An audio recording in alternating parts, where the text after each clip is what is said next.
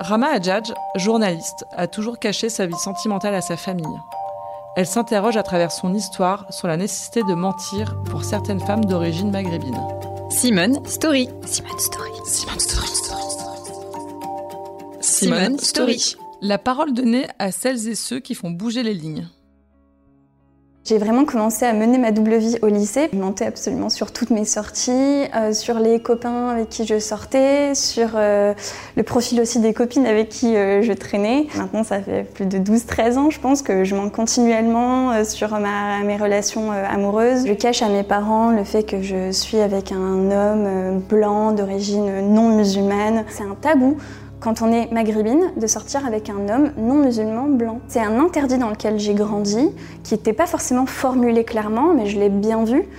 Il y a le cousin de mon père qui s'est marié avec une femme euh, blanche. On est tous et toutes allés à, à leur mariage. Quelques années euh, plus tard, il y a la cousine de ma mère qui s'est mariée avec un, un homme euh, blanc, euh, non musulman.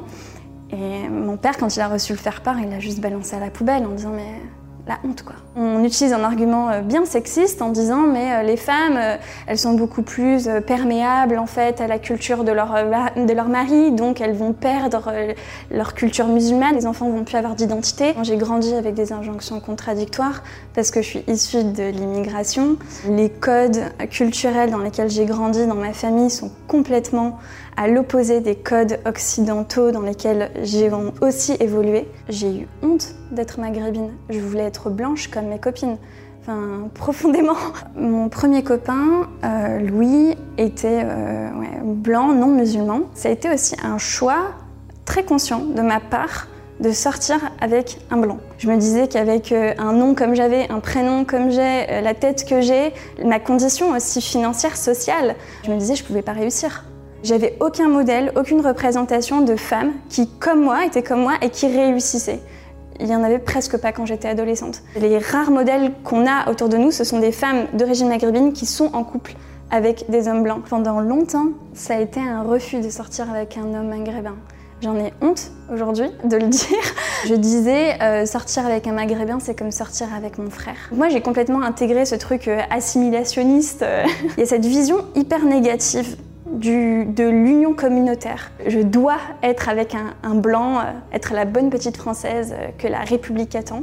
Et en fait, euh, c'est complètement à l'heure parce que être avec un blanc, ça a aussi plein d'inconvénients. J'avais l'impression qu'avec mon premier copain, j'avais vraiment cette sensation qu'il avait une image extrêmement négative de mes origines. Ça le faisait aussi honte, alors que moi-même j'en avais aussi honte. On s'intègre dans un contexte aussi politique, économique, qui nous est pas forcément favorable. L'écriture de mon livre a été une vraie thérapie pour moi. Ça m'a a renoué avec mes origines algériennes. Je suis allée en Algérie, j'ai appris énormément sur mes parents. Ça m'a apaisée, clairement. Oui, je suis pas d'accord avec la façon de penser de mon père. Mais d'un autre côté, je la comprends totalement. Mon père, comme beaucoup d'hommes euh, maghrébins, euh, se sent rejeté aussi par la, par la population majoritaire, par la France. Au travail, dans les études, ça a été aussi compliqué, dans la vie intime. euh, je reçois encore et toujours ces remarques racistes. Je suis une femme, mais je suis pas qu'une femme, je suis aussi une personne racisée.